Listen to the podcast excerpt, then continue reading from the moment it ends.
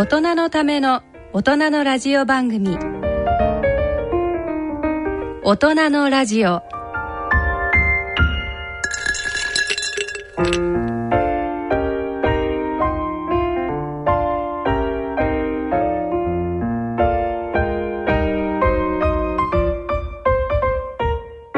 皆様ご機嫌いかがでいらっしゃいますか？大宮時子です。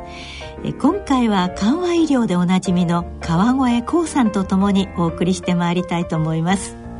川越です。よろしくお願いいたします。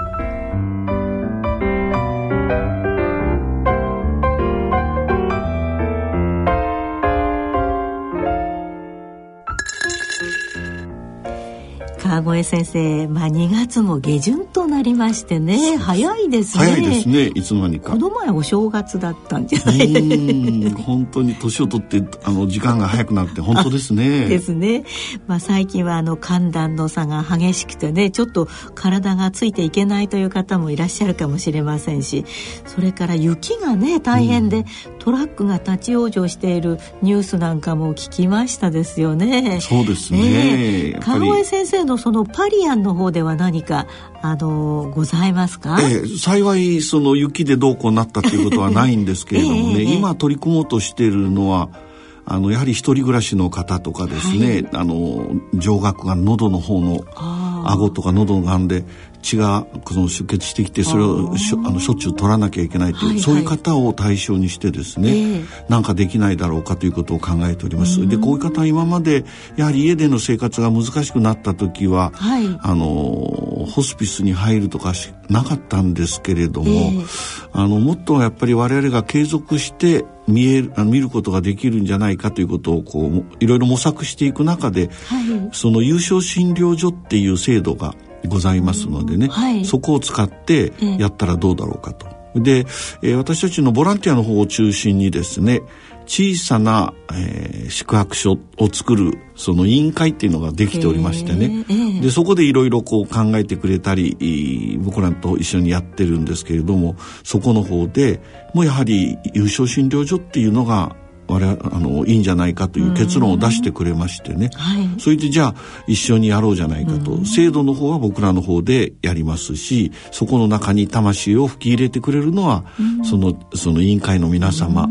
その小さな宿泊所を作る委員会の方だと。その今、えー、あその実現に向けての準備を整えているところです。ですか、これをもしクリアうまくクリアできましたら全国展開できますしね、ね。はい、あのやっぱり大きなホスピスってこれお金かかりますのでね、入院費も高いですか。はい、そうじゃなくてもっともっと安いお金ででしかも同じ先生が医者スタッフが見る、そして短い期間だけやってまた良くなれば家に帰るとかっていうこともできますしね。ね。そういう形のことをちょっと一つ考えております。はい。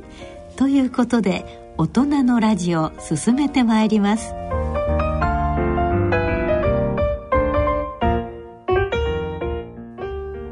大人のための大人のラジオ。この番組は野村証券ほか各社の提供でお送りします。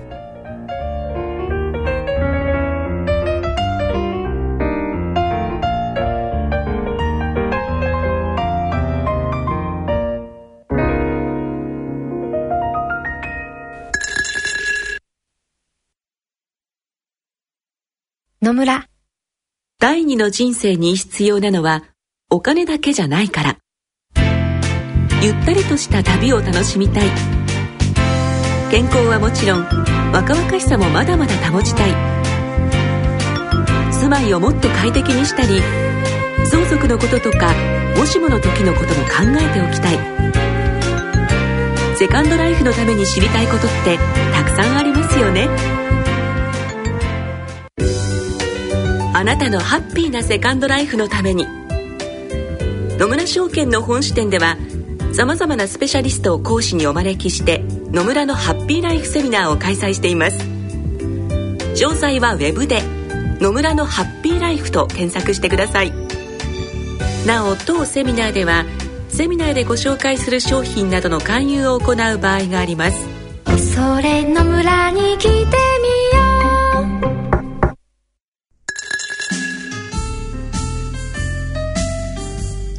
康医学のコーナーです、えー、川越先生は終末期の患者さんの緩和医療を在宅でされていらっしゃいますけれども初めてこの番組をお聞きの方に少しあの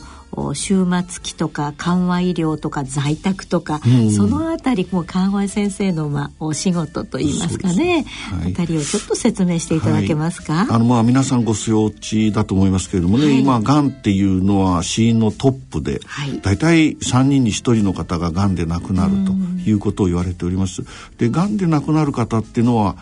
あのがん以外で亡くなる方と比べると年齢が若いんです。平均でいうと15歳ぐらい若い。あそうですとはいえやっぱり70なんですね、えー、そうですね。えー、でそういう年ぐらいになるとやはり住み慣れた家で過ごしたいと誰しも思うわけで、やはりがんの方もあの病院でこうもうダメだよって言われた時は、うんうん、もう病院にいてもしょうがないわけですからねあのそうだったら家に帰って、うん、今まで通りの生活をできるだけ続けたいと、うん、そういう気持ちになりますよね、はいはい、だからそういう方に対して医療を提供する。で生活支援っていうのは介護保険っていうのが2000年から整備されておりますのでね、はい、えー、そういう医療と介護が2つこうドッキングした形で、うん、患者さんが家にいても安心して過ごせる。そのためにはもちろん24時間対応するということもありますし、ね、家にいても痛みとか苦しみをしっかりとる、うんはい、それから最後はですね、えー、あの安らかにお亡くなりになりますけれどもその時は行って、はい、あの死亡診断させていただくと、うん、そういうことをしっかりやって患者さん家族のご希望をですね、えー、支える。これがあの在宅での緩和医療ということになると思います。なるほどね。それでその、まあ、最後に先生あの、まあ、亡くなられるとおっしゃいましたけれども、えー、家で亡くなるというのはどのぐらいの割合なんでしょうね。これがですね、はい、あの実は変わってまいりましてね、あの全疾患で言います。まあ死因の大体今まで13%ぐらいが家でって言われたんですね。うん、ことがんに関して言いますとね、はい、ずっと6%だったんです。それが実はちょっと最近厚労省の方が在宅医療っていうのを充実しなきゃいけないという、はい、そういう仕組みを作りましてですね、はい、仕掛けを作りまして、えー、今はあの6%が10%に上がってる、ね、これもっともっと上がります。これえ。あのということはあのそれだけの仕組みをあの、はい、厚労省作ってくれたっていうことと、うん、やはり若い先生たちもですね、うんうん、含めてそういう患者さんの希望に応えようというそういう意思が増えてきたと。それからもちろん訪問看護師さんたちも支えようということが出てきましたね。こういう数字の結果として現れてきてるわけですね。ね。そうあのこう傾向というのははっきりとこう現れている現れております。ですね。これ前僕はあのなんて言いますか予言したことがあるんですけど、はいはい、20%までは簡単に上がると思います。がんの在宅死ですね。それでまああの5割くらいまではあの行くと思います。なるほど。そういう意識国民の意識が変わるとかですね。ねはいはい、でその後がちょっと難しくなるんですけどね。僕らのとこは大体95%の方が、えー、家で最後まで亡くなられるとそういうような格好になってなるほどね。大体どのぐらいのこうなんていうの方が1年間に見取られていらっしゃいますか？そうですね。我々のところはあの常勤の医者がまあ、一応3名っていうことになっておりますけれども、はいはい、実際、まあ、バリバリ働いてるのは2名で、はい、あとはパートの先生たちが手伝ってくれる、うんはいはい、それから訪問看護師さんが、えー、現在7名ぐらいでしょうかね。うん、えー、それで、えー、やっておりまして、今年間180人、一月15人。えのがんの方を家で最後まで見とってると、そのような働きをしております。あでこういうあの10月15名という感じは多いんでしょうか、まどこと比較して多いかっていうことがあるんですけれども、ね、やはりあの緩和ケア病棟っていうのがありまして、えー、そこと比較しますとがんの方を専門、うん、主にがんの方を専門に最後まで見るという病棟ですけれども、はい、そこと比較するとやはりかなり大きい、うん、20床ぐらいの平均的な日本の緩和ケア病棟にうちのあの働きはあのパリアンの方は働きはしてると思います。それから一人暮らしのことをね大宮さんちらっとおっしゃってましたけれども、今一人暮らしの方非常に増えてましてね。そうですよね。二人でいらしても片方が亡くなれば 一人になりますものね。それはもともと一人の方もいらっしゃいますしね。ね。あの2005年に一人暮らしの世帯っていうのが世帯のトップになっちゃったですから今はもう一人暮らしで言っても特別じゃないむしろ普通だということを考えなきゃいけない、ね、ただこの制度ができた1992年スタートした時は、はい、まだあの家族と一緒に住むというような方が多かったんですけれども今ですからそういう意味で社会構造自体変わってきておりますのでねそれに見合ったあの制度設計をしていかなきゃいけないということでやはりスピーディーにこう変えていかなくちゃいけないということなんですね。そういうことですね。あの今僕らのところはそのまあいつも時代の最先端行ってるつもりで、はい、そういうところを詰め大体2割の方が一人暮らしと言えると思います。なるほどね。でよくあのあの余命と言いますかあと何ヶ月ですよとか、うん、まあ、患者さんもお聞きになりますよね、ええ、先生。でこれは私たちのデータでは、まあ、これはあの2,000人の家で亡くなられた方のデータがありますんで、うんうんはい、各がんについてあの僕らが関わるようになって何日間生きられるかということで、これは実は皆さんびっくりされるんですけれども、病院でもうやることがないと、川越のとこへ行けとい。うことになりますと、大体半分の方がですね、1ヶ月以内に亡くなるんです。そういう慌ただしい医療なんですね。ですからそこのところをしっかり抑えておかない、少なくとも家族の方にはしっかりそこの認識を持っていただかないとですね、えー、なんか本来やるべきことがやれなかったりとかですね、1ヶ月、1年先の計画立てたりして、できないことをや、そうですね、焦っちゃったりということが起きるんで、そこは非常に大事な点なんですね。と、その1ヶ月ということは、まあ、何かこう決まったまあ、経過というのはあるんでしょうか、うんうん、あの、そうですね。あの、これあの、入院して、してた方が帰ってきて、はい、在宅始まって亡くなるという人の一つのモデルを考えますとね、ええ、僕はよくはっきりあの申し上げてように、1週間、始まってから1週間目は開式といって患者さん家族が一番不安になる時なんですね。そこをしっかり医療者が支えると安定期と言いましてね、あの落ち着きます家での生活はね。これがだいたい4週間続いて、最後の1週間いろいろ体の変化が起きてきて、最終的にはお亡くなりますからね。その最後の1週間っていうのは終末期臨死期、うん、亡くなる前の日は臨死期というような形での整理しておるわけなんですね。最近データをいろいろやってきますと大体その通りになるんでね。ああ、そうですか。なんかもう落語でも、なんかおじいさん元気で、まあ50、60花たれ小僧でね、なんか、あの、80でもこう、お迎えが来たら、返してやったみたいなね、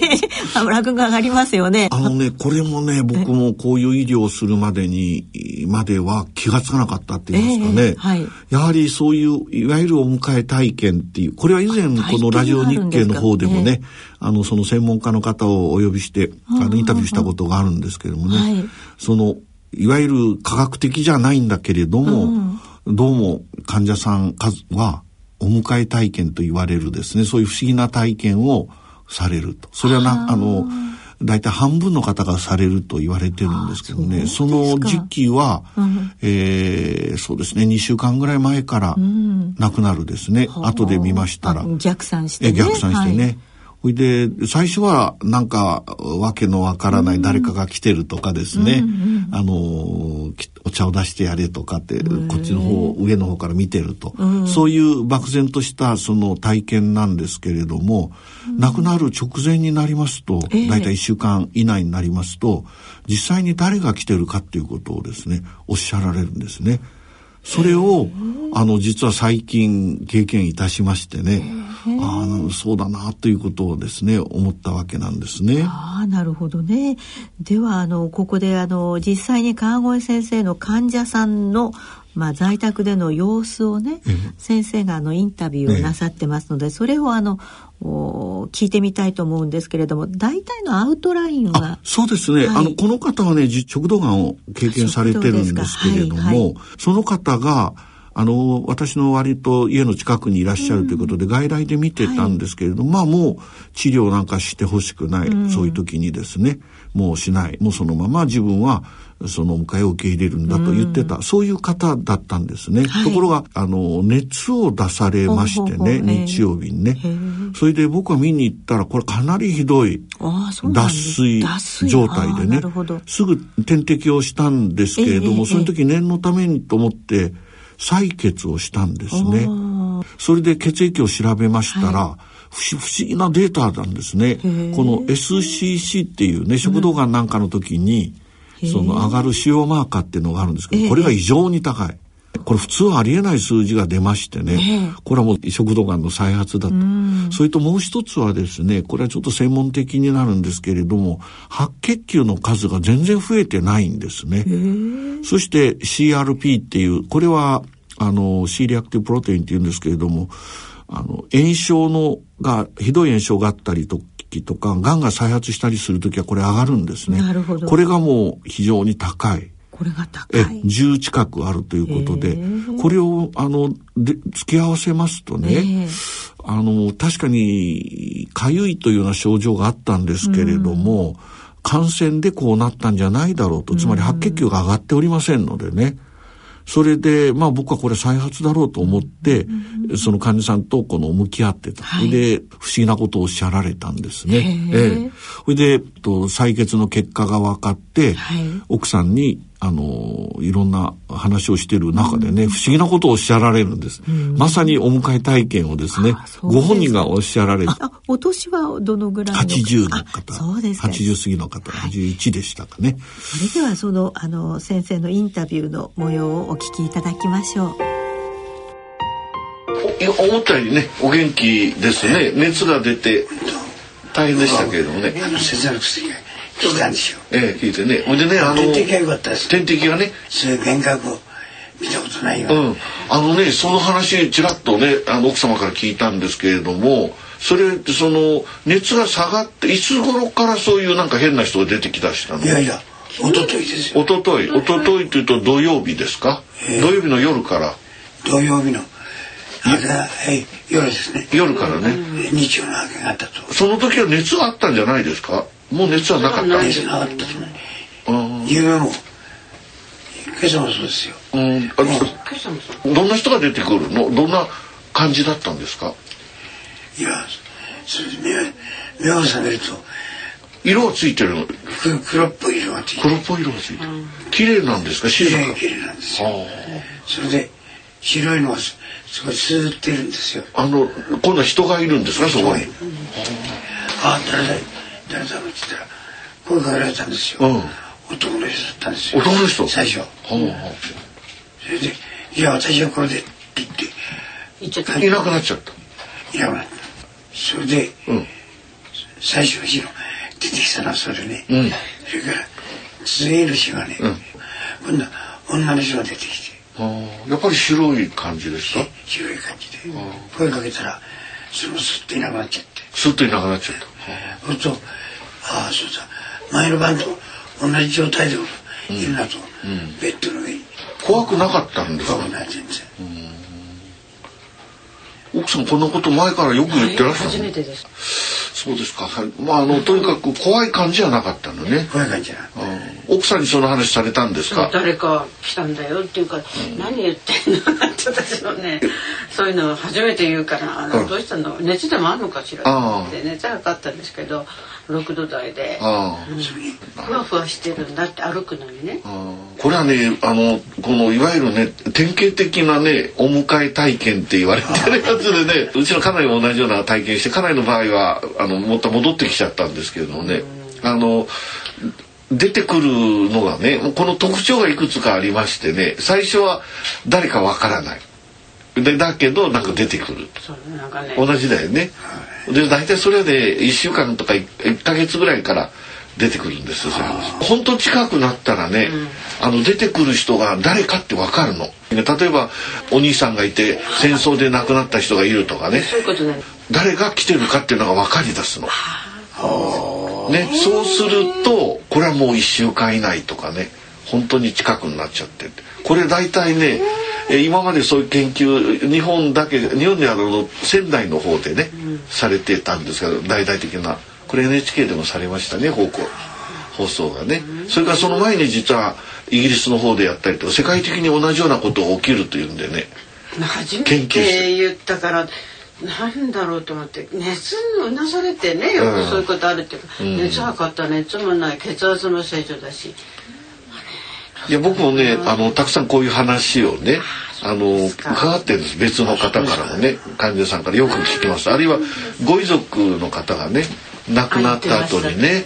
亡くなる前にこんなことあったんですよって話をね同じような話をして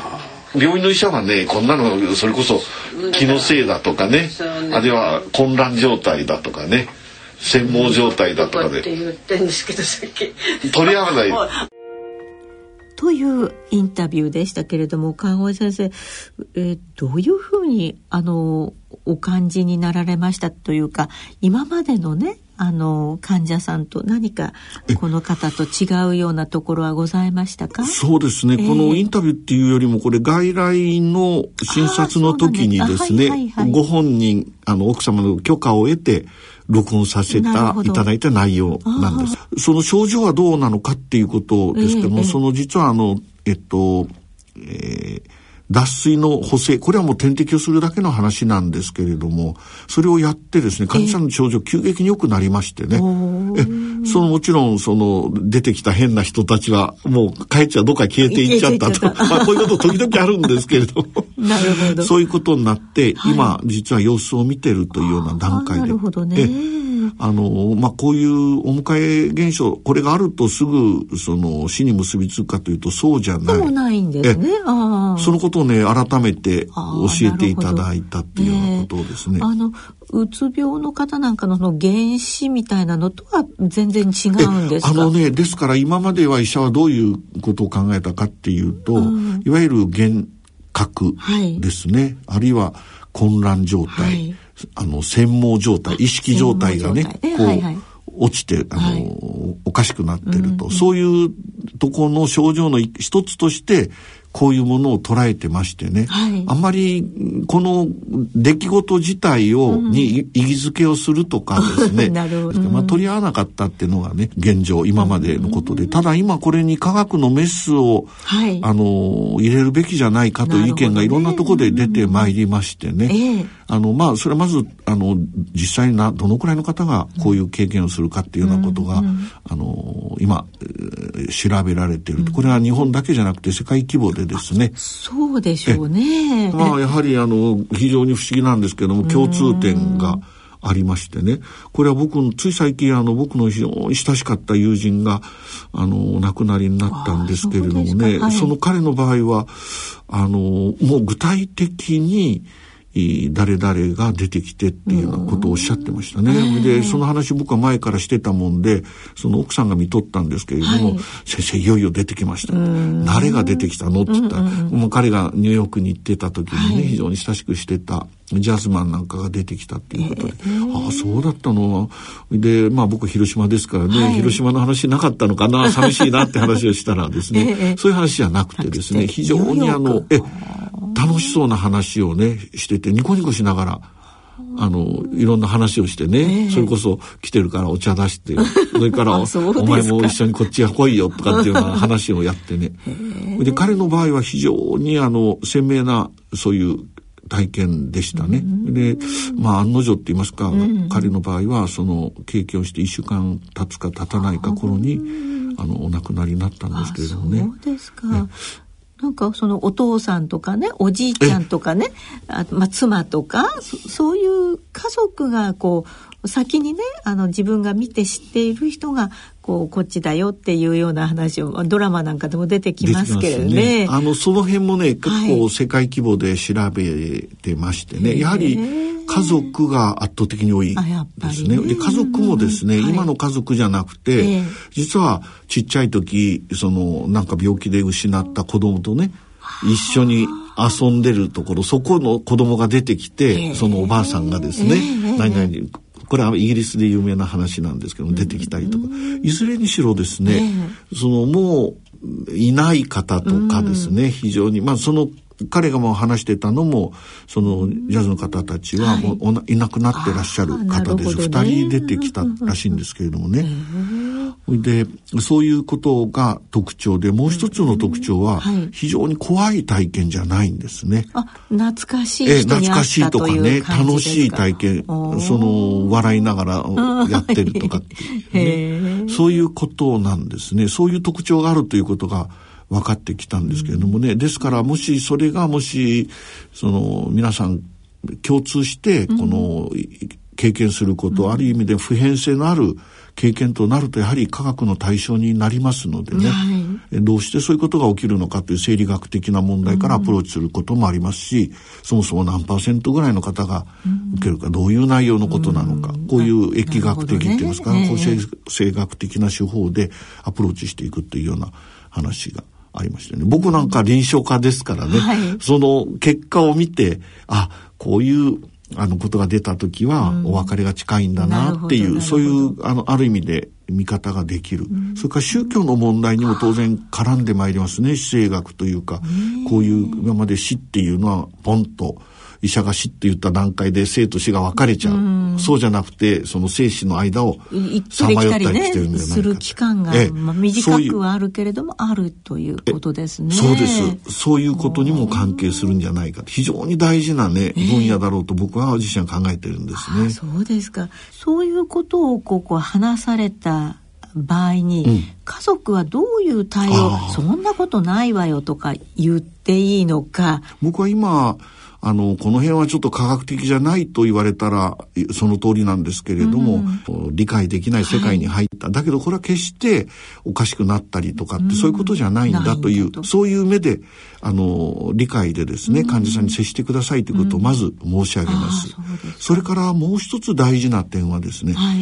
具体的な人が出てきた時っていうのは、もう近いんだよっていう、そういう心構えがですね、患者さんもあのできるっていう、うん、そういうような話をあのいたすわけですね。もちろん我々医者ですから、はい、血圧が下がるとかですね、尿量が減るとか、はい、いろんなことができなくなるということで、大体の予測は立つんですけれども、これはまさに非常に人間的なね、見方で、その人との別れが近いということを理解していただくと、そういう話ができると、非常に貴重な体験だと思っています。あの死っていうのは誰しも嫌なことですけれどもね、えー、日本人はみんなその時がお迎えという形で来るんだよと、うん、そういう理解をしてるわけでね、はい、それをしっかりあのある意味でサポートする特別なことじゃないんだと、うん、そういうふうに僕は理解して患者さん家族特に家族の方と接するようにしているんですね。すねそうですか。ありがとうございました。えー、今日は緩和医療医の川越光先生に、えー、在宅緩和医療でのお迎え体験のお話をしていただきました。大人のための大人のラジオ。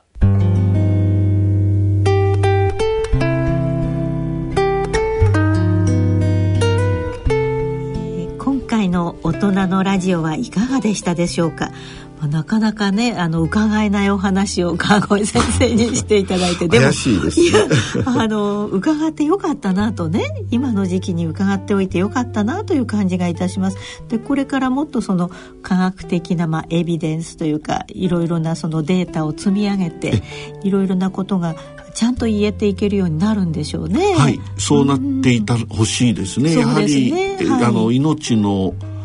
尊さって言いますかね、はい、尊厳っていうかそういうものにやはり目を向けなきゃいけない時代になってると思いますんでね。そういうこと、ね、こういうことを大事にしていかなきゃいけないと思ってます。はい。ありがとうございました、えー、さて番組では疑問質問ご意見ご感想などをお待ちしております。宛先は郵便の方は郵便番号105-8565ラジオ日経大人のラジオ係まで。あるいはラジオ日経大人のラジオの番組ホームページからの投稿もお待ちいたしております。それでは今日はそろそろお時間となってまいりました。ここまでのお相手は私大宮時子と。川上光でした。それでは次回の放送まで。さようなら。さようなら